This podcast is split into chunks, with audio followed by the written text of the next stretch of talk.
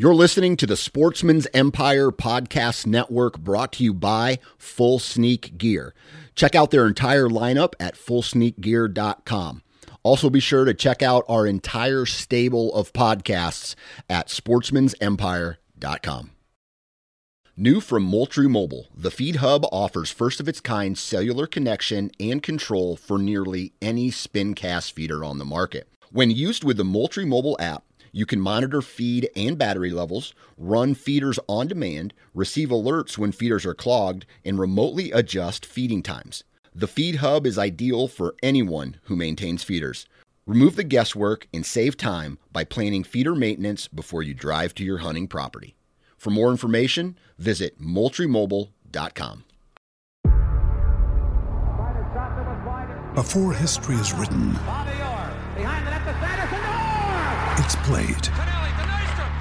Before it's frozen in time, it's fought one shift at a time. Before it's etched in silver, it's carved in ice. What happens next will last forever. The Stanley Cup Final on ABC and ESPN Plus begins Saturday. You're listening to the Sportsman's Nation Podcast Network brought to you by Go Wild. If you love hunting, fishing, or just like to be outside, Go Wild is the social media destination for you. You can download this app directly to your smartphone or mobile device just by visiting and searching in the Google Play Store. You can also visit timetogowild.com for more information. It's time to get outside and go wild. Welcome to the For Love of the Land podcast. We're your hosts, Adam Keith. and Matt Dye. Each week we're interviewing guests from across America. They all have one thing in common they all are tied to the land. So if you're like us and you love all things land, welcome home. Well, let's jump right into this. I hope everyone's ready for another For Love of the Land podcast. For sure. Here we I- go. Here yeah, we I, go. I feel a little bit like I just took a time out and you interviewed um, all the agents, and it's just mainly two agents this week. Yep. Um, due to holidays and things like that. Um, and then you interviewed Sean Clarkson, which is coming up. Um, really interesting backstory and history with where man. he's at. yeah, it, it really is. We, he's a, he's a fellow, um, I guess, citizen of the Old Dominion in in Virginia. Um, kind of connected through social media, uh, but has got just a great perspective on a lot of different subjects. Um, especially regarding land. Um, what what is the coolest thing about Sean Clarkson is his family's rich heritage working the land, living off the land, and living in Virginia. He he can trace family heritage back to like settlement, like Jamestown, everything. So his ties to the land, especially that area, is very deep, and it's cool to to talk about, reminisce, um, and get into. And so he kind of sets the stage for that, explains it, but then uh, just has a very good worldly view on a lot of things. So, uh, especially regarding land, and then the land agents. Of course, I thought it was just right to talk about or, or highlight a property in Virginia, Blue Ridge Mountains, um, kind of the the, the valleys um, within the Blue Ridge, just off the uh, Shenandoah Parkway. And then there's a property from Nebraska that is absolutely incredible. So you guys are going to want to definitely check out those. Um, but if you're ready, we'll hop right into that uh, interview. Alrighty, this morning I've got Sean Clarkson from Virginia on the line. Sean, how are you doing? I'm doing fine, man. How are you? I'm doing okay. It's uh, late December. We're not quite getting the cold front that we were hoping for this time of year, but you know what? It's still late December. It's, it's Christmas time, so that means a lot of time with family and friends. Can't complain. That's right. So, wanted to chat with you. We we've kind of met honestly through social media. Um, it's, it's amazing what what social media can do. Um, but kind of have a relationship because you're close to where I grew up in Virginia. Mhm. Um, But beyond that, you have such a you've shared and talked about it, whether it's your uh, blogs that you write or social media posts, but really just ingrained in the state of Virginia, um, from family history to this um, current stage where you're you're just very active and, and uh, know of all the things that are happening within the state, especially with the natural resources. Um, and you've held positions, jobs, and everything throughout, you know, your career. That's led you to be able to do that. So, I just want to talk today about your connection, family history, career, what you're doing currently. How are you tied to the land? How has that impacted you? So, kick it off. We're just going to let this conversation ride and see where it goes. Well, I appreciate it. I also want to say that that I'm honored to uh, to have this opportunity to chat with you. Um, this is I, I've been following you all both on social media and through the and through your, your films and such now for a good good amount of time, and I'm quite impressed by what you're doing. I, I think I think you're you're passing on the right message. You're trying to get through to people the right way. Uh, and it and it all comes back to, as you've said many times, it comes back to a love of the land. That's uh, it. And so that that's something that you and I have in common. Um, you asked about my family history uh, and and Virginia. My family history goes back as long and as far as there has ever been anything called Virginia. Oh boy! I've got several several branches of my family that go back into the 16 teens, early 1620s uh, Wow. here in Virginia. Uh, if I wanted to pay the money, I could be a, a member of the Jamestown and Williamsburg societies. Um, you know, all those. You, you know what I'm Yeah, talking oh, yeah, about. It's like yeah. you, you can get a nice little pen and pay a lot of money for the privilege to do so. yeah. Um, but you know, taking a look at the the family tree, you know, depending on what branch, my family goes back uh, in various directions from 13 to 20 generations in Virginia, and that's just that's just the known European ones, not counting incidentals that may may or may not be in there, and no Yeah. one can prove it. um, but you know, when when you talk about a connection to the land um, and family roots going back that far, you know, this this It doesn't uh, get much Virginia- farther than that. No, this Virginia red clay is is pretty well embedded in the bones. Mm-hmm. Um, and that was always something that was instilled in me growing up uh, by my, my parents, my grandparents, my great grandparents, um, aunts, uncles, extended cousins. That you know we are part of this land, and it Totally. is part of us. Um, you know, they've been everything from tobacco farmers to carpenters to construction workers. Um, once one branch of my family uh, was so extraordinarily dirt poor that my my grandmother, God rest her soul, uh, one of her favorite foods in the world was hawk. Oh, uh, wow. Because they could eat it, Yeah. um, and snapping turtle, and Oh, know, yeah. various other things that we look at today and go, Turn your I nose ain't up. eating that. Yeah. Yeah, I, I ain't eating that. Yep. Uh, but that's what they did. Uh, Mhm. all you know, and it and it runs the gamut. So it, you know, it goes back a long, long way. I grew up, I grew up on land that had been owned and or farmed and and grazed and logged and such by generations of my family in that area of Virginia for about well since about the 1650s 1650s early 1660s before they were supposed to really be there Yeah, totally. Eh, eh, What part of Virginia was that in? And and if you've never been listeners to Virginia, I know it has this just now current days. Um, I don't know the stigma about it. Oh, Yankees this and that and blah blah blah. But Virginia, going into that. no, no, we sure ain't. that's that's off podcast topic. Let, let's not go down that road But Um, Virginia is yeah. gorgeous, gorgeous it, it state. is and it offers so much from from the coast. It's got beach, it's got Chesapeake Bay, it's got so many different rivers that run through it. It's got Piedmont region, it's got mountain region. It truly has everything. Swamps, the Great Dismal Swamp is one of the biggest swamps left. Like it's unbelievable in what it does offer and the resources that are there on the land. So it's cool to be able to talk to you who who's got family that from you know, if you will, settlement time frame, uh, first settlers in America to colonize it. Like that's that's crazy. Yeah, yeah. I mean, you know, my my grandfather, my great grandfather talked about talked about American chestnut trees mm-hmm. before the blight hit them that Oh. were, you know, 15, 16 feet thick, uh, mm-hmm. you know, 100 plus feet tall, 150 feet tall, you know, and they'd cut those things down with crosscut saws and axes.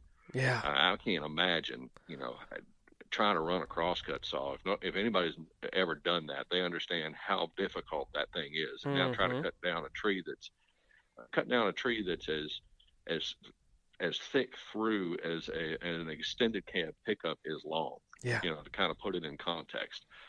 Uh, but you're right. I mean, I I don't. I kind of do want to promote it, but I was kind of sitting there thinking to myself, like, well, hush now, don't tell everybody. but Virginia really is a, a, a phenomenal state. Um, Mhm. You know, goes from sea level up to about 5,000 feet, a little bit over Yep. 5,000 feet at Mount Rogers. Um, but it's a, you know, where I grew up was was just about the geographic center of the state. Uh, Mhm. actually, just a touch west of that. If folks look at a map, um, I was, uh, you know, raised up in, in Nelson County, Virginia. So if they find Charlottesville on a map, which is kind of at the intersections of Interstate 81 and 64, if they go due south from that intersection uh, of I-64 and I-81, um, there's a little diamond-shaped county right to the south of it, and that little diamond-shaped county is Nelson County. Mhm. So I was born and raised there, but you know the roots go back to Spotsylvania County, uh, where I, I now live. Um, the Northern Neck, Middle Peninsula, down through Yep. Jamestown, uh, out the the James River Basin. Uh, my grandfather's people are from Appomattox, um, Oh yeah. within walking distance of the surrender grounds there. My sister lives Other, five miles from really? there right now. Yep. Sure does. well, off off uh, podcast, we'll talk about some folks that I'm sure she knows. Probably. Um, yeah, um, another branch of the family uh, were uh, were Swiss and German furniture makers and gun makers that, that came down the Shenandoah Valley and Oh. actually uh, fought in the Revolutionary War. Um, so it was, you know, it's it's a it's a it's an amazing state, uh, Mhm. and it is a and, and as you know you were talking about the connection to the land. It is a a richly diverse state and that's one of the things that just I've always been naturally curious. So growing up where I was, my grandfather made sure that I knew what every tree was and and some Yep. of the uses for pretty much all the trees that grew around the house by the time I was really by the time I started school Mhm. uh, I could identify oaks and various types of oaks and poplars and tell the differences in pines and such. And that's just what we did. We were always outside, um, you know. And then from that, it went to went to the animals and went to birds. And then as I started traveling around the state, I, you know, I'd come out to the eastern part of the state. And there'd be trees out here I hadn't seen, sweet gums and Mhm. um, you know, swamp oaks and hollies, which we didn't have too much of. And then I'd go further west and I'd go into the mountains and you'd start getting into some of the spruces and different birches and different things that, you know, we didn't have at the house. So, you know, I got curious from there and that curiosity just, you know, once you once you start pulling on one string in that Gordian knot, you know, Oh yeah. you just figure out how far it goes and how many different things are all tied to it. and that's that's the absolute incredible thing is uh, very similar basically upbringing and just that continual curiosity but what's amazing as as we look and, and it kind of ties perfectly into really the the state of Virginia and, and truly diversity across states you know it is uh, every state's diverse but uh, all the different systems that whether it's a riparian area, whether it is the mountain region, whether it is what used to be the the plains in the Shenandoah Valley, and then the the Piedmont, like, and then the swampland on the Mhm. east side of the state. Mm-hmm. Each system is so complex in what it does for the land and heals and repairs and this and that. Mhm. Like, it's so all intertwined. Seriously, from from the the ecosystems of the mountains all the way to the coast, which is what do you think, three hundred miles or so in some Oh, some no, portions no, of the state? no. no, no, no. If you drove from if you drove from Lee County, to Oh, Lee. If you drove Yeah. from Lee to Accomack, uh, you're looking That's a seven hour trip at least. no, you're probably looking at more like eleven. Eleven? Yeah, I'd say Ooh. so. It, nine at a, nine at a you know at a minimum because you figure that it's you know from well, let's just say Virginia Beach to Richmond is two, from Richmond to Charlottesville is another two, from Charlottesville to Roanoke's three. So you're at There seven go. right there.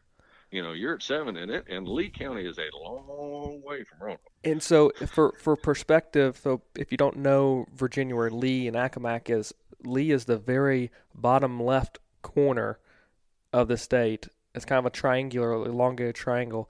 It's very left all the way to the coast. So you're you're it is a long, long way. So, uh, you I know, believe Lee County is actually further west. Don't quote me on this. It's either further west or almost as far west as Chicago.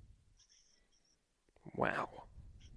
And if it's if it's pretty close one way or the other, Mhm. it may be a little bit further west, but it's a long way out there. It is. I'm going to look at you that. know, yeah. Yeah, when you when you think about uh, you know you were talking about the ecosystems and the changes to them in this state. This state at one point, you know, in the in the late 1600s to mid 1700s, was stripped bare. Mhm. There was pretty much no trees. Yeah. uh, from from coast to mm, the other side of the Shenandoah Valley, what at that point in time was quote unquote Indian country.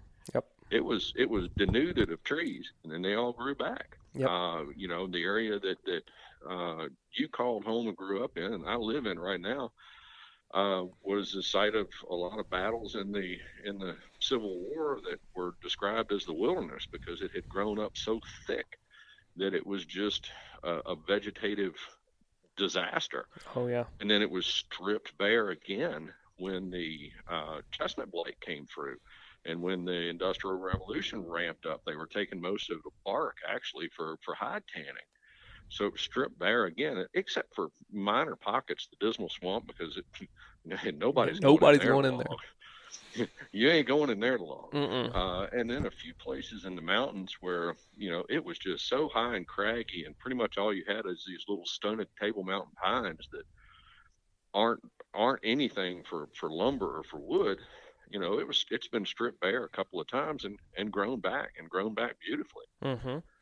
Yeah, yeah. I- Because I think of, you know, all the techno- technological advances and, and really through, if you will, the birth of the U.S., a lot of it originated right there in Virginia. So the land has taken, you know, a lot of abuse over the time um, since we have settled it. But like you said, it's come back and, and goes back to, to the nature and the tie to the land is it's it's repaired itself and not all you know in, in the best form and shape there's places that are like ooh what what happened here but i it, it, it's I still a few of those. yeah it still has the ability to change and wear so many different hats you know through time and it also goes, I think, to the fact that so many people in this area, as with most other areas in in, in the U.S. and, and I presume other places as well, have a love of the land. Yeah. it's home to them. Um, and I, one of the jobs I recently had was with a, a conservation organization here in, in Virginia, and we spent a lot of time dealing with with farmers, um, Mhm. trying to educate them on best management practices, different grazing patterns, and uh, understanding soil chemistries and, and and various things that you know really don't get passed down or haven't been passed down prior. And we hope that they will be. Um, and anyone that's dealt with a with a multi generational farm family understands that they're they're they're conservative by nature because risk is is scary Mhm. uh, and it can it can jeopardize everything. And you know they're kind of obstinate, and I, I mean I love them. It's it's my heritage, yeah but they're obstinate and kind of cranky. And but once you get to the point to where you understand them and they understand that you are trying to help them care for the one thing that they love more than uh, as much as their family, which is Yep. their land, then they'll- then then you're on common ground. One hundred percent. And that that's then goes right there to to why we're doing this podcast because that's ultimately what we want to find is that common ground, something that you know your story right now is going to resonate with someone else. You know, where is that common ground? And and again, like we talked about at the very very beginning, it all comes back to the land. We've all used It it, in different ways. We've all, you know, lived off of it. We've all hunted it. We've all fished it, found different ways to recreate on it. Um, it doesn't really matter, but we all have ties to it somehow. So, so what are those ties? And if we get back to and understand what those ties are, hey, we're all we have a connection. Let, let's let's base a relationship off of that. Let's let's talk about that. Let's meet meet that common ground. And I think that's that's what builds great relationships. We do, we do, and that's that's one of the things. I currently, I, am no longer in the conservation world, or not currently in the conservation world at this point. Let's put it that way. Uh, but I spend as much time outside as I can. And I always have because mm-hmm. to me that's that's where my connection is. Um, one of my favorite uh, musicians is a guy named J.J. Grey, and there's an intro to a live track that he's got talking about his favorite place in the world and, you know, he's basically saying, well, you know, I was talking about this. And one of my friends said, well, you just go there to escape reality. And he says, well, I thought, yeah. He said, then I thought a little more about it. And he's like, no, Hoss, that's where I go back to go to get to reality mm-hmm. and escape all these problems that we create for ourselves. And that's, to me, that's exactly it. You know, you step outside and minutes and seconds and emails and texts and hours melt away you operate totally. on sunrise, sunset.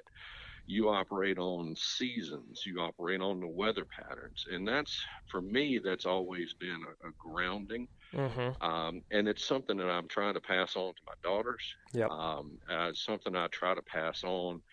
I volunteer as a hunter education instructor, and I, I try to volunteer that way so I can give back to the Certainly. hunting and conservation community, but also so I can I can do my part to hope that other people um, reconnect that way. Um, I am trying to mentor several um, younger hunters, mm-hmm. younger outdoorsmen on on their understanding of it, and their passion to get outside. Uh, and I'm attempting, um, maybe successfully, maybe maybe not, to communicate to folks through you know social media and through blogs and such like that. You know what it is I see yeah. and why it's important. Uh, and and don't get me wrong, I, I, don't know it all. I don't I, I don't even I, I don't believe I've even scratched the surface. I mean, there's I don't think any of us I'm have. pretty solid in. Yeah. You know, wildlife biology and ecology for certain species, I'm fairly good on. Um, other things like mycology, all I know is that is a mushroom, and that, that, that's as far into yeah. it as it goes at this point. Um, but it's it, you know it's it, there's always something to learn, and and I think that is if I can help other people connect to the land here in Virginia or figure out oh okay well maybe this maybe it's the same for him there as it is for me here or something like that and connect to where they are um, that's that's a passion of mine. And I really hope that I'm you know one of the things I hope I'm successful in in life is is that Definitely, definitely. Eh, one of the things that you said there, Sean, that kind of resonated with me was, was the, I guess the, if you will, the lack of control that we have when we have an outdoor lifestyle. And I say that, what I mean by that is, is you you do base, you know, activities and time spent outside based on sunrise sunset like there's a there's a beginning and there's an end and and then what you do in that time frame is then you know uh, dictated on weather conditions. Usually, we don't like that that control in our life, but really that's something that we can't change. So it's almost comforting, if you will, by just having that outdoor lifestyle and being out there. You're just you're a part of it, and you're you're totally okay with out having that control. And I, it's it's it's so different from from so many people's lifestyles nowadays, where they never turn the phone off. They never turn emails off. They're always available. But again, that land and that just natural uh, instinct to go out and enjoy it, it just puts you in a different place in your mind. It's crazy. It does. It does. And you know, if you're if you're a hunter and an outdoorsman, especially one that's been outside for extended periods of time, you understand very quickly that control is an illusion. Mm-hmm. That that you go ahead in that next step, there could be a log that's going to roll under there. Yeah. Or it could, you know, or a stick's going to break, or you know, it could be something that bites. It might be a yellow jacket's nest. Mm-hmm. You know, okay, well, the next time the wind shifts, it could be the temperature could go up or down 25 degrees. Might yep. be raining, might be sunny.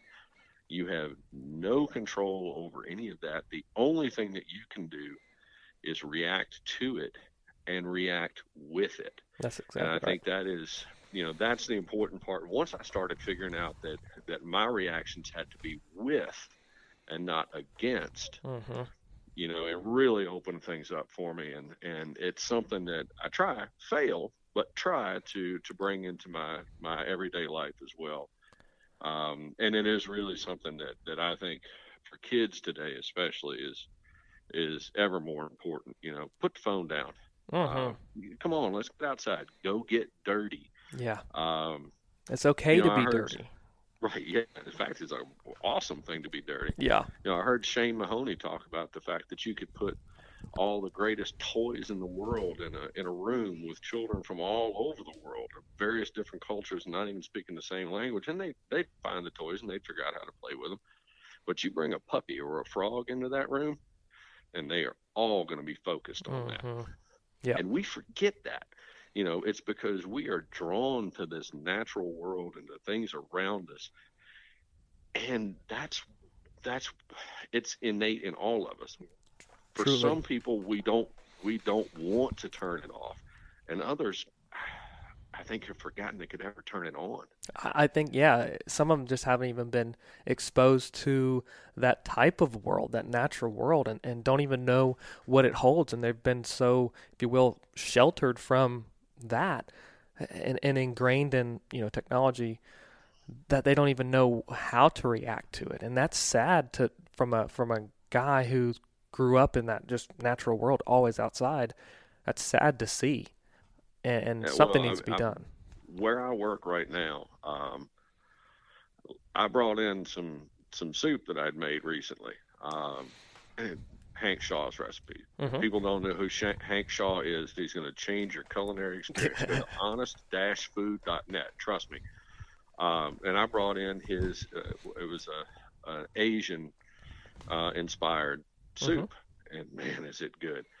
And I had one of my coworkers go, "Oh, what is that?" And I'm describing it. He's like, "Oh, what's in it?" Mm-hmm. There's that question.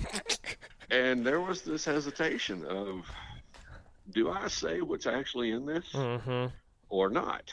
Um, but there was enough of an understanding that I said, well, you know, it's it's squirrel. Mm-hmm. And there was a very long, uncomfortable pause for a moment.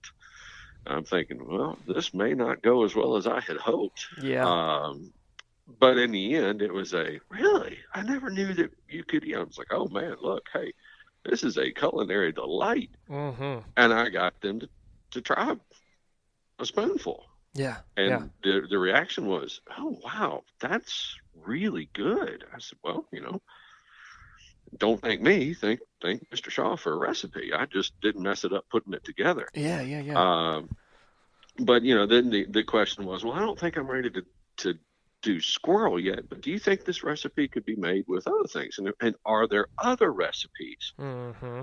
And food is a huge door opener. Oh, if you can, incredible. oh, yeah. I mean, if you can get someone to try um, a, a venison beef mix Yep. in hamburger, or in a sausage, or try a venison stew, or wild turkey breast, wild turkey Mhm. parmesan. Recently Oh. had that, really good. Um, you know, th- there are all kinds of ways that you can open a door that way, and then start talking about how important the food is, and then how important the land and the habitat and everything else is to produce that. Um, it's a it's a you know it's a universal uh, language food It totally is. uh, you know but it's it's a it's an interesting door opener and i think as especially as hunters and conservationists we need to do a better job of presenting ourselves and what we do and why mm-hmm. to a broader community not lie about what we do or cover it up i mean Sure. i've been you know had people say that and it's not about that Mm-mm. you know, I, I love the animals I hunt. I love the fish I catch. If I didn't, I'd quit doing it. I'd For just sure. simply go to the store and buy something because it's a whole lot less effort. Mm, yeah. Yeah. And money. But you know, once if we can start getting that through to people that we love this land.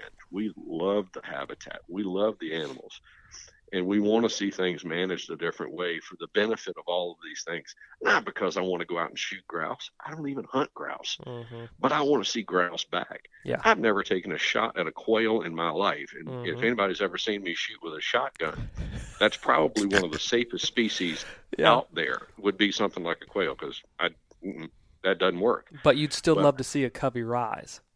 Oh, the, I, I saw when I grew up, we still had a few quail. Mm-hmm and then they vanished. They went away. Yep. Uh, I was living down in Greensboro, North Carolina for a while, driving around for business, and was in Southside Virginia. This was about oh, about ten years ago now, and a covey of quail blew up in front of my truck. I stopped. I have no idea whether I even went on that business appointment or not. I couldn't tell you to this day whether I went on that business appointment. But I stopped and I called my wife and I was in tears mm-hmm. because I had seen quail and it meant that much to me. And it still mm-hmm. chokes me up today. Yep. She'll be the first one to tell you the day that they reintroduced elk into Virginia. Mm-hmm. I was in tears. I was so happy that we had been able to put that back. Yeah. That was awesome, you know. Totally. And I may never get a chance to hunt one. I hope so. Sure. In Virginia? Absolutely. Oh man, yeah but to be able to put that back and to do that as sportsmen and to do that as conservationists to me means more than I know how to express. Well, that's that's the thing of it. You know, yeah, you might not ever be able to hunt them, but that joy is still going to be there, and you don't have to look through okay. a scope with crosshairs on it to enjoy that animal, or to enjoy the fact that they're back, um, or to to see habitat be created or managed in a way that's going to support that that all is part of it. It goes back to like that comparison of of ecosystems, and they're all working together. It's the same thing. All that is to to the benefit of elk, or the reintroduction of elk, or to you know the habitat to support quail. It's all part of it, and we have to find that enjoyment and and that connection with that piece of the puzzle basically mm-hmm. if we if Absolutely. we can all do that and, we, and we're all going to enjoy different pieces of the puzzle as you know owners of the land, people who enjoy the land, whether you yeah hunt public ground or hunt private ground does not matter. Find something you enjoy that's connected to the land, and I promise you, we as people will be better connected. That's correct. And you know, one of the things that you know I want to touch on because you know we, we have created these arbitrary divisions in and amongst uh, conservationists, hunters, anglers, yeah. trappers. Oh well, I only hunt I only hunt deer. I only hunt elk. I'm a this hunter. I'm a that hunter. I'm a public land hunter. I'm a this hunter. Drop all that stuff. Dr- just drop it. Mm-hmm. You know mm-hmm. the, you know the the concept that oh well we have to we have to have these types of lands in order to hunt and trap and fish. No, we have to hunt, trap, and fish in order to have any of the lands. Yeah. You go to you go to a state like Texas. There's almost no public land. They hunt mm-hmm. a lot. Yes. You go to South Africa, there's no public land. They hunt a lot. Mm-hmm. You know, you go to other places in the world where there is hunting and there is land that is protected, that is managed, that is well cared for, and there is wildlife. You go to places where there is no hunting, and it is the exact opposite. You right. have nothing or very, very little, mm-hmm. you know, minute pockets of it left. So, you know, we've got to do a better job of of dropping all these divisions in and amongst ourselves and saying, okay, I'm a I'm a sportsman or woman. Yep. Which means I hunt, trap, fish, whatever. I, do, I may not do it all. I may not even trap, which I don't currently. Mm-hmm. I don't duck hunt, but I'm going to support the people that do trap, that do duck hunt and I need them to support me. I yeah. don't currently run hounds for deer or for bear, but I'm supporting the people that do because they're important for the rest of us. Yep. If we protect them by doing that, we protect all of us and we protect the land and we're helping manage it better because that's where the funding comes from. That's where the focus comes from. That's where the passion comes from.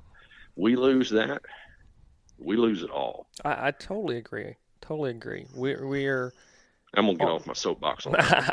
well, it, it's a it's a fine line between between all that because I, I don't think truthfully we've all maybe been educated enough on um, how interconnected we the system is and, and the way it's designed um, to support all of this.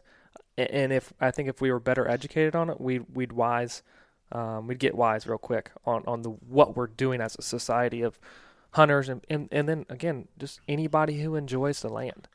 Absolutely, absolutely. You know, I mean, if a if a bird if a birder is concerned about a, a, a long slate of species here in Virginia, for mm-hmm. example, I'll, I'll, just bring that up: goldwing warblers, cerulean warblers, grouse. You know, and and and so many more birds are not one of my strong suits, but there are a long, long list of birds Huge. in Virginia that are struggling because we don't properly manage the habitat. Yep. If they're concerned about those birds, they have the same desires and the same concerns as people who grouse hunt, as people who deer hunt, as people who bear hunt. You know, okay, great. We may not agree on a large number of things. That's fine. It's okay to disagree. What we do agree on is this habitat needs to be managed in certain ways in order to benefit a lot of different things. And that's the, you know, and fortunately here in Virginia, there's a, there's a collective called the Virginia uh, Wildlife Habitat Coalition mm-hmm. that is trying to pull together a lot of stakeholder groups to work together on things. And a, and a dear friend of mine, his name's Wayne Thacker, has been doing a lot of heavy lifting and and really getting people to talk about things, sit around the table together, and and hopefully uh, we're able to move that ball forward a little bit further and a little bit faster um, because it, it needs to happen. So, and there there are unsung heroes like Wayne all over the place. You oh, know, people that aren't on social media, they aren't on Facebook. They're just rolling up their sleeves and getting things done yep. behind the scenes, not for any praise or notoriety, but just because it's the right thing to do. Yeah, and it, yeah, it's not it's not just Virginia; it's all across the country. People are doing that yep. nose to the grindstone, just doing what they do because because of again, it goes right back to that connection to the land. And uh, you, you brought up a good point there, Sean. Like, and it kind of reminded me of of a, a life lesson. Honestly, um, I of course grew up big time hunter, but went to college, studied um, biology with a concentration in wildlife management. Had a teacher. Um, she taught genetics as well as her passion, absolute hmm. passion, was ornithology. And so she taught hmm. ornithology as well. Um, great lady. She did not hunt. Of course, I was a hunter. I loved to waterfowl hunt. Um, so, and turkey hunt. If there was quail, I'm sure I would have chased them. But I loved birds. She loved birds. And even though she didn't necessarily hunt or think that it was 100% you know for her we found common ground in the fact that hey, you love birds, I love birds. I want to know everything about them. So do you. Let let's study them. We studied them and had incredible conversations as a hunter and a non-hunter. But we found you know connection there with birds, wild birds yeah. doing their thing. Yeah. Absolutely. And, and when I went back to college, I, I studied the same things you did pretty much when I went to school the first time, and then I wasn't mature enough for it. Um, so I, I I needed some time off and go grow up, which I did mm-hmm. enough mm-hmm. at least. Went back to school, and, and a, a dear friend of mine, um, he does not hunt or did not hunt at that time, uh, but was really interested in sustainable agriculture and yes. developed a sustainable ag program. He and I had great conversations about the importance of the land, the soil, how all of that interconnected to to the vegetation and the habitats what that you know the the microclimatic changes that could be made because of certain vegetation and how that influenced certain species. And yeah i mean you sit down and totally geek out on things. Oh, i mean yeah, 100% but yeah. it's it's those types of conversations that i think people don't don't understand can happen i mean if you really want to as another great friend of mine steve nicely who's a who's a retired construction worker um, and has been a bear hunter for 52 years. I don't know many people at all, including trained PhD bear biologists, that mm-hmm. know more about bear than he does. But if you're interested in bear and you can go find a bear hunter like him, you can sit down and totally geek out on the biology and the ecology of bear and what they do and why they do it, and how they do it, some of the things that he's seen and those are the conversations that you know these arbitrary divisions, especially within the sporting community, are they're preventing. Oh Mhm. well, if, if, if I'm only talking about public lands, well, the land doesn't care. Nope. The land doesn't see a, uh, you know, a boundary sign. That the the wildlife can't read boundary signs. Yep. They don't care.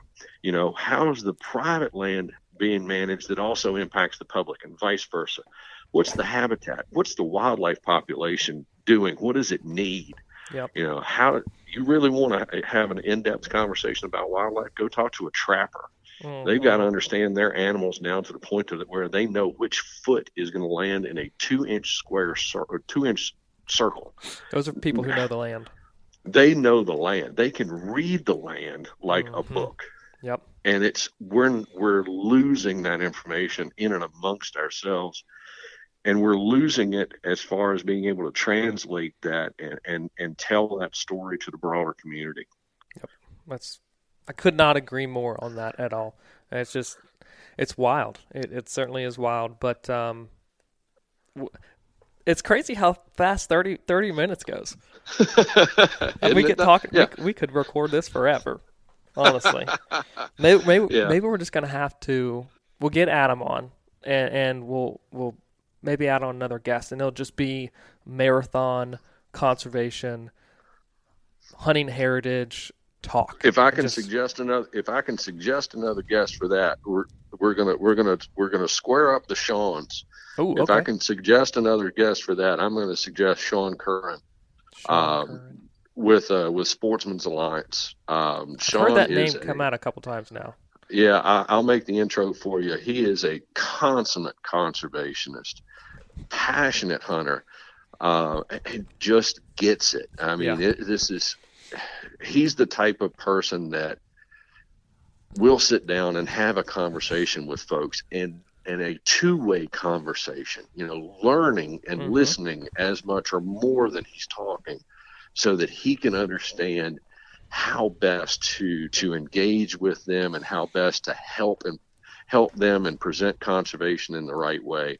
Uh, just a, a a great great friend, and I'm I'm honored to know him. Uh, I learn a lot from him. Um, he, he's also a far better photographer than I will probably ever be. That's what I, I don't have that skill set. I, I just don't.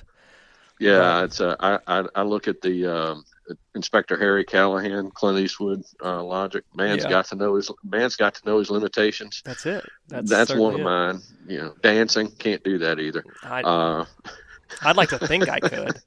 uh, no, see, I'm even smart enough to know that I, I, I shouldn't even have that thought. Oh, that is funny. Well, Sean. But yeah, let's let's do that. Let's do that. I'll uh, I'll make the introduction to uh, to my friend Mr. Curran. Uh, you get you get Adam on here, uh, and who knows, we may actually get us all in the same spot at some point. That's that's so true. That's so true. Well, sounds good, man. I certainly appreciate your time this morning, and I hope everyone um, listening is able to take something away from it, and and ultimately is, hey, there's passion in in people um, who who enjoy the land. There's passion in all different uh, backgrounds. It, it doesn't it doesn't matter. We're, we're all just coming together, focused around land, and that's something that we can we can certainly do and carry into the future with with relationships. So, Sean, thank you very much. We we certainly appreciate it. My pleasure.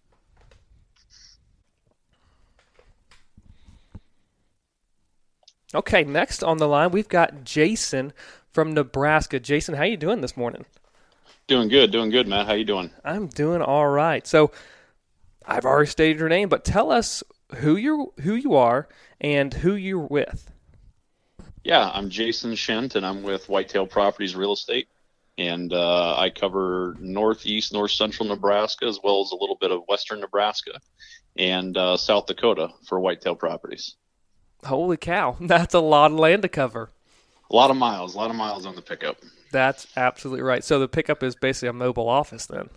It is. It's a it's a big rolling office, and uh, it, it shows every time a client gets in. I uh, got to move the computer and the bags around, uh, Yep. but that's life on the road. That that's it. That's how you're able to cover that much ground. So did did you grow up in in this area or did you kind of migrate out there over time? Uh, grew up in Papillion, Nebraska. I was actually a uh, battalion chief for the Papillion Fire Department and worked there for about 15 years. Okay. And uh, kind of worked my way in with Whitetail Properties and uh, and with them full time now uh, for for the area. Fantastic. So today you've got a an incredible property, um, a- and it caught our eye because this past September, Adam and I spent some time um, in western Nebraska and drove through a small town. It's like, oh man, this place is beautiful along the, the North Platte River. Like this is just cool. It just kind of hit us, and then and we look on a map, and sure enough, the property you're going to talk about today is is a mile from Lewellen, the town of Lewellen. So you take the ball and run with it. Tell us all about this property because it seems, from what I can tell, to be absolutely incredible.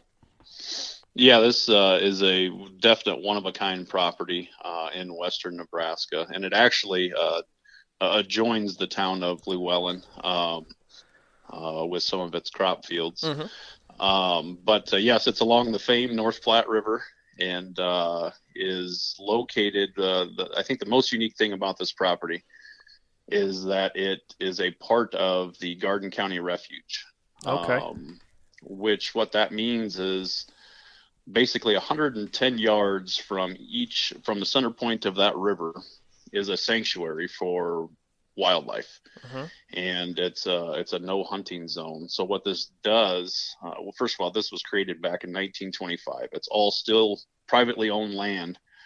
Um, and they came up with this uh, this border to go up and down the river for the refuge um, to allow for uh, a, a giant sanctuary for roosting waterfowl. Sure. Um, and so the two main things that this has done is one, it's kept hunting off the river, which uh, if any of us have hunted a, a river that does not have a sanctuary or a refuge, um, you have the potential to be stacked on top of one another with your neighbors, uh, either next to you or across from the river. And uh, we know how frustrating that can sometimes get. So with with this property, you definitely do not have those worries uh, with this no hunting zone um, that falls within this this refuge. Um, so obviously, with this no hunting, uh, the waterfowl have a great roost uh, up and down the river, and it's uh, warm water sloughs. And then you know the whitetails as well have an area that uh, you know is just thick, tangly, nasty river bottom stuff that uh, allows them to to grow into big mature deer. Mm-hmm. Uh, so yeah, it's a very unique unique area. Uh, this particular property uh, was designed and set up uh, to still allow, obviously, for the no hunting along the river. Uh, but the warm water sloughs, and they're not just warm water sloughs; they're flowing warm water sloughs um, that were set up and designed um, to hunt uh, hunt mallards. I mean, that was the Mhm. ultimate goal.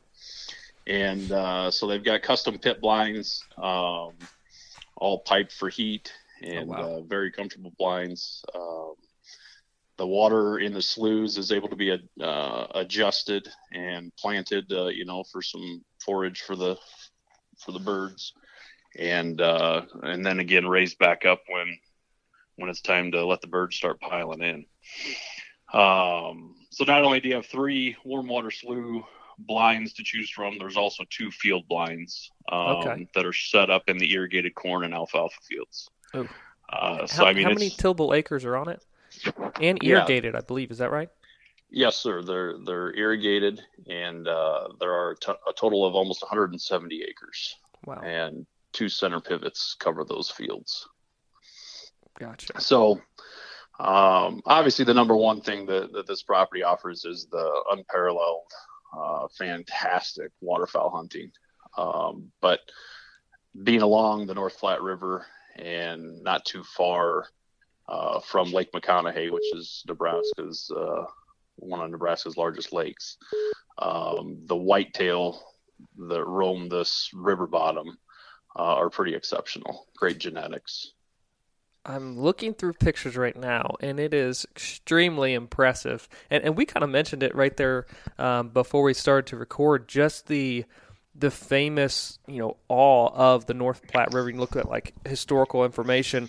You know, they need they used to just be kind of thoroughfares for trappers and travelers and stuff, but the wildlife use them just as much to travel, whether it's migrating ducks, geese, um, and whitetails just running up and down the riverbanks. Like that is a incredible habitat and ecosystem, and it seems like kind of the infrastructure and the way it's been hunted and laid out in the past is um, taking full advantage of that. Well, yeah, and I mean not only the the whitetails and and the waterfowl, but I mean that portion of Nebraska has giant elk, um, which a lot of people don't realize. Uh, that Yeah. Nebraska's got a great elk population, and there's some big bulls. Um, and you know, upland hunting, pheasant, quail, grouse. Um, you know, it, it's all there. So there, there's a lot to do up and down that stretch of river. There's always something to hunt or chase during the fall. That's right. That's right. Keep you busy. That's exactly right. So, what um, h- how close is it to you know some bigger cities and and or is it way out in the middle of nowhere? Well, I mean, it's three hours from Denver. Mhm. Um, so, you know, uh, it's not that far from a large city. Yep. Um, but uh, it's, like I said, it's located just south of Lewellen. It actually borders it. And uh, there is a 4,700 foot runway uh, located just 15 minutes away at the Oshkosh Airport. So, uh, you know, that that airport's capable of handling, you know, King Airs and Lears and citations. Um, so easy easy place to uh, fly into and uh, you know get get out and get hunting right away. Uh, North Platte's about an hour and a half away, Mhm. and uh, um, you know there's there's Sidney as well, uh, which has the Cabela's um, about an hour and a half as well. So And and, and what about um, a place to stay on the property? Is is there a lodge or is there a cabin? There's currently nothing on the property. Okay. Um, you know, there's electricity Mhm. at uh, on two sides of the property, so if somebody wanted to add something, uh, they certainly could. There are a couple of nice little uh, lodges or motels uh, right there in Lewellen, so you're literally two minutes away Pretty much out from your the back door. property. Right, and uh, uh, so it's very handy and convenient if somebody doesn't want the overhead or the expense or having to have the upkeep, you know, with a with a lodge.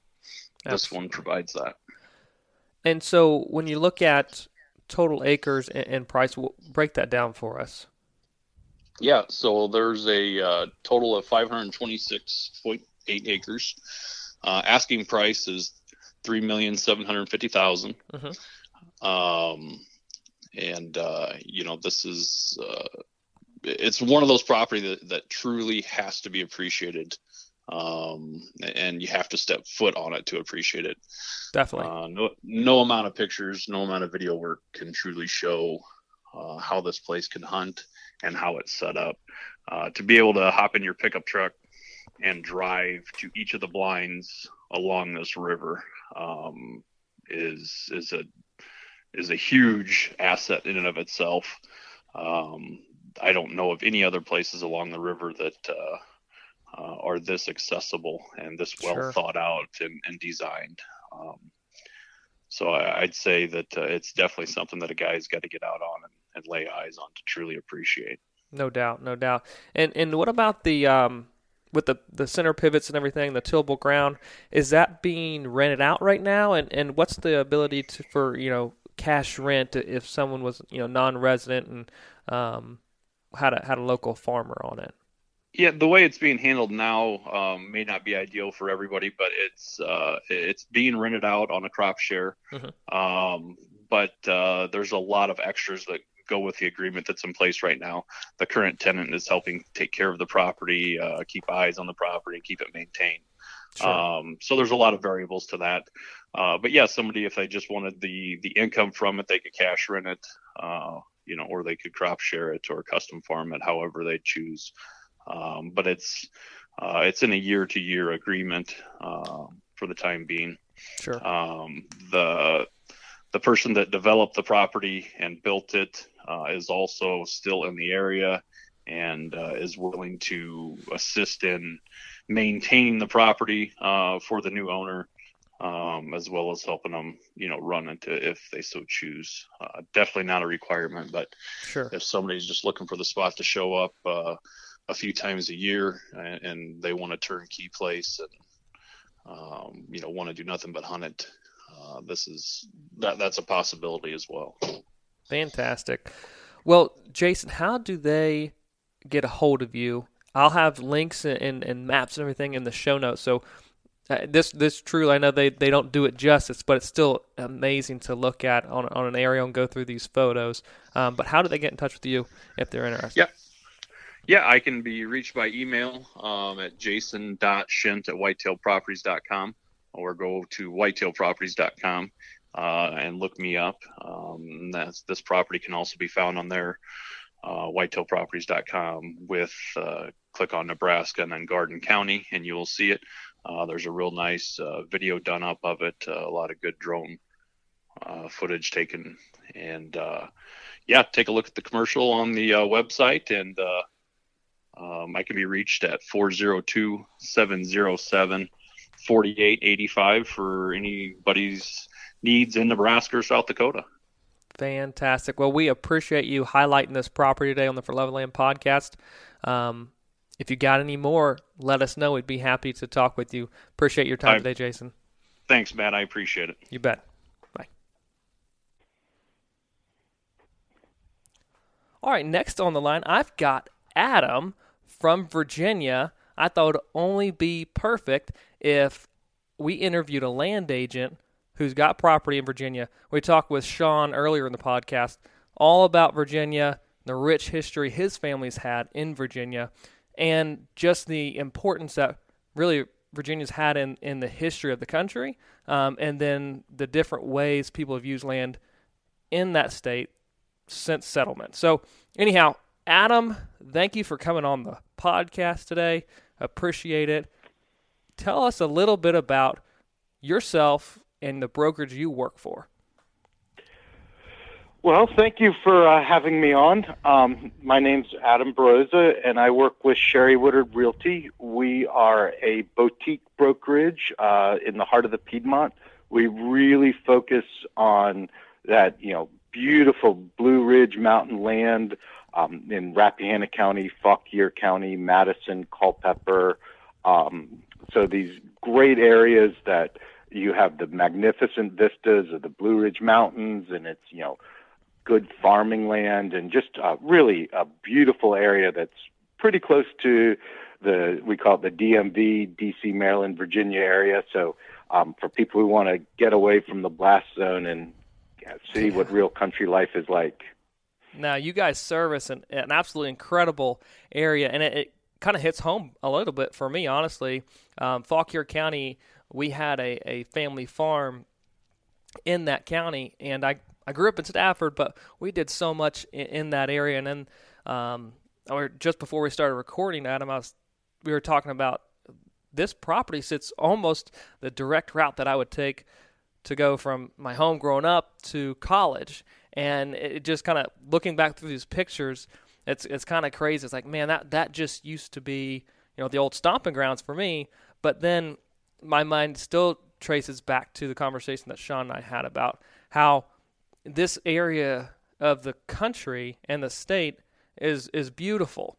But way back when, before settlement, it didn't look like this. It wasn't these little fragmented farms that all kind of pieced together. It was these vast prairies in, in the valleys um, that led up into massive stands of, of chestnut trees that no longer are there. And the, it, it's changed, the view has changed over time, yet it's still beautiful. And it still just captures your eye. And, and like you said, you're in a very picturesque portion of the state, out of the hustle and bustle of D.C., and you guys have got some awesome listings. This is one one of many. Um, I think it's titled General Banks. Can you tell us a little bit about that property and uh, exactly where it's located? Sure. Uh, General Banks is, it's a stunning piece of land. It's 162.7 acres, and it's in an area called Graves Mill. And some of your listeners may have heard of Graves Mountain Lodge. Mm-hmm. Um, they do a real neat bluegrass festival and all that. And that's sort of Graves Mountain is on the northern side of the um, area, and the southern side is Graves Mill, and it's this real beautiful valley that um, sort of dead ends up in it. Not sort of, it does dead up dead end up in the national park. Okay. Um, and if a little bit to the west of it, you can also get up into the Rapidan Wildlife Management Area. And as you probably know, you know there's a lot of rules for what you can and can't do in the national park, and the Wildlife Management Area is a great place to go and fish and hunt and just really um, enjoy nature in a different way. So Sure. uh, it's all sort of at your fingertips at, this neat piece of property, um, and, and it's really nice. It it starts at the Rapidan River, which is uh, great. It's a heritage trout stream. So um, we've got a bunch of them in Madison County. You've got the Rapidan, you've got the Robinson, the Rose, and the Hughes River sort of bounces between Rappahannock and Madison. But for any anglers out there, um, these are really good trout streams. They're actually stocked by the Department of Game and Inland Fisheries. So uh, lots of great fishing and hunting and all that good stuff. Um, but this land is really neat. Um, probably the most fascinating part to me, at least, is there's a lot of um, it's called scenic easements, and, and I'll explain that real briefly. Um, as you know, there's something that you can do. It's called land use. If you're using your land for agricultural purposes, the county will actually tax the land at a lower rate. But what happens is each year you have to prove that you're using it for those agricultural purposes. Um, and whether that's a farmer haying it or somebody running cattle on it or whatever it is, every year you have to file the affidavit. And life is good as long as you're doing that. But God forbid you um, forget to do it one year, and all of a sudden you get hit with all the back taxes. And uh, when you file out a land use, it, it can be pretty painful. Um, so it's something you know a, a realtor would help you manage when you bought a big piece of property, but it's just something to be aware of. Now, this land is in scenic easement, which guarantees you the agricultural rate, which is great, and you don't have to file anything, and life is good. Um, but even better than the fact it's in scenic easement is that whoever was convincing people, and this one's held by the Virginia Outdoor Foundation, but whoever was sort of convincing people to do it, not only did they convince the owners of this land to do it, but they convinced the owners of a 350-ish acre farm to the north to put theirs in easement Smart. and there must be um oh there there must be six seven hundred acres to the south that's also an easement and another couple big parcels uh to the west that are in easement. So you've got this beautiful Graves Mill Valley um General Banks is just a little road off of it um but you've got this beautiful Graves Mill Valley and as you're driving along, what you're going to see is going to be there for your children, your grandchildren, your great grandchildren, because once it's an easement, it's guaranteed to stay there. Right. Now, the, there are some, you know, things to know about easements. Um, the biggest is they limit your subdivision potential. So this 163 acres, you can divide it once. You can have two houses on it. Um, so you know, if you were an investor coming in and thinking they were going to put up a thousand homes, obviously this isn't for you. But if you want to preserve the beauty of the landscape for you know everyone around you, and as I said before, you know, since everybody, not virtually everybody in this whole stretch of land, they've all done it. You're guaranteed that forever and ever you're going to have the you know this wild open land and it's really uh, an amazing thing that everybody in the neighborhood went ahead and did it It's like you're you're buying into a community of, of like-minded landowners who all appreciate the, the scenery, the land use, um, and and value basically uh, the the basic the getaway, and you you're, Yeah, it's kind of I mean, secured. sort of like your previous caller they're preserving the heritage Mm-hmm. and you know there there's when when you as a landowner choose to put you know you do it out of the goodness of your heart in part you also get tax credits and there, Sure. i mean there's a benefit to the landowner um to put it in easement. There's a benefit of it being an easement, the lower taxes I talked about, but really, it's you're giving back to everybody around you.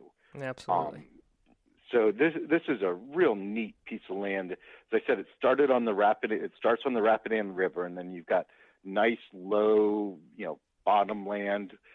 I've never seen it flooded, but you know, you're you're in that bottom land, and then it starts to go up, and there's a nice little knoll, and you can go around the old farmhouse, um, which has fallen down. I think you can look in the smokehouse and find some other stuff. And there's a um, the uh, Jarrell family w- had the farm in the you know late 1800s, early 1900s, and that you, there's even an old little graveyard that you can explore. You know, and I think the last one is in like the 1915s, 1920s. So you know, there's just a rich history. Yeah. and then from there, the land starts to go up Blakey Ridge, and you can get all the way up to the top of Blakey Ridge where there's an old fire road. Um, and from you can actually a lot of people will ride horses on it, and you can um, you can walk from there all the way to the other end of Blakey Ridge, and that actually puts you out right near the uh, Graves Mountain Lodge. Actually, Oh wow. so it, it, it's a it would be quite a hike up to the top, but it, Sure. I mean, it, I, I've walked that road probably 30 times and never seen a soul on it. Mm. Um, but it's just this neat road that goes in the middle of nowhere. And as you know, back in the day, they had fire towers and fire roads. That's it. Yep. Yep. So it, it, it's a just a, a beautifully preserved little piece of history. and it's I, I love the the kind of if you will the almost the atmosphere around that area um, and, and and those immediate neighbors too. Again, you're you're kind of buying into an insured, peaceful, secluded getaway for for a long time. There's only so much development that could happen in and around this area. Um, so and and if you have neighbors that move out, again, likely you're going to get similar types of neighbors that have the same views as you do. Um, and preserving that heritage and natural history of the property. Yeah, and you know the easement runs with the land, so Mhm. even if they, I don't think anyone would ever buy in to those pieces of any of the parcels around it or this one that didn't want that, but there is nothing that someone can do Once- the land is an easement. You know, the Virginia Outdoor Foundation in this scenario owns it. They they they have control over what you know over the not over the land, but they it they are the only ones that can say yes, you could break this up, Sure. and they're not. You know, their goal is not to do that. Their goal is to preserve the land, and there's a lot of great. Uh, people that hold easements. The Piedmont Environmental Council is another fabulous easement holder. Um, it's really a fascinating um, thing to be go through the process of putting it in because you can really get some good tax credits off of it. Um, so you're doing good, but you're also you know doing something for yourself. Certainly, certainly. Well, we certainly appreciate that that breakdown um, and you sharing your knowledge of, of the Piedmont region in Virginia. Which, if you've never visited it, I know I'm biased. You're biased to it, but it really does. Um, just it, it's beautiful, and it uh, it's hard to do it justice on a podcast, but you just need to go and visit it. So, how can they get a hold of you, um, Adam, if they if if they're interested in this area or property? Yeah, um, the easiest thing to do is go to our website. It's Cheri Woodard, C H E R I W O O D A R D dot com, um, and you'll see all the properties we have in this area. There's tons of things with just great stories and uh, history, and it's just really a rich area. It, it doesn't matter what you're interested in. If it was um, you know the Revolutionary War. We had plenty of battles around here, and you can find old encampments. Um, if you if it was you know Civil War, same thing.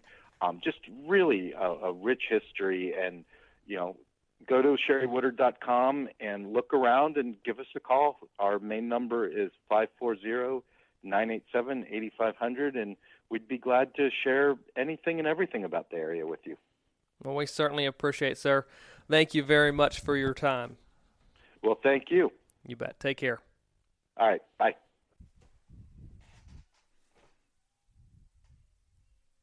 That's a wrap. That is a heck of a wrap for the third For Love of the Land podcast. For sure. I think uh I think it's uh, you know, it's fun for us to just start clicking around and finding piece of properties that are like, "Ooh, that's a really cool one. Let's highlight that. Let's see if we can get them on there." And that one's actually not very far from where we chased mule deer this Yeah, uh, about this an hour. September. The cool thing is, and I didn't I didn't realize it until we really got talking with him. Um, but that property touched the city of Lewellen that we drove through. Like we Yeah. we saw the property, didn't know we were seeing it, but um, if I would I would say do yourself a favor, go check out the link there in the show notes because the pictures are incredible and the deer are incredible Yep. on that property, and it's a gorgeous area, really unique. Yes. Very And, like the sand hills are, are crazy. We spent time out there, uh, five days, six days, something like that, um, chasing some mule deer. We did a lot. long days. we did a lot of chasing. Um, bathed in the lake, but uh, I mean, eh, crazy, crazy kind of ecosystem. Rolling plains, sand hills, uh, just unique area. For sure. Yeah. I love land. That's It's crazy. The, the if if you want to learn something crazy or research something crazy, look at the history of the sandhills. Just just do it. Research it, and you'll your mind will be blown. And the North North Ogallala. Platte. How far is it from Ogallala? yeah, That's where Claire Claire's at. that's right. Old lonesome dove. That's right.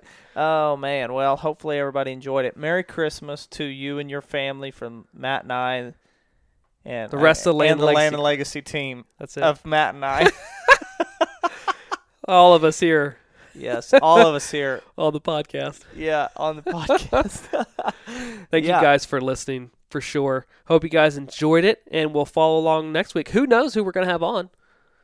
Anyone's guess. it's anyone's guess. We will catch you next week. See ya.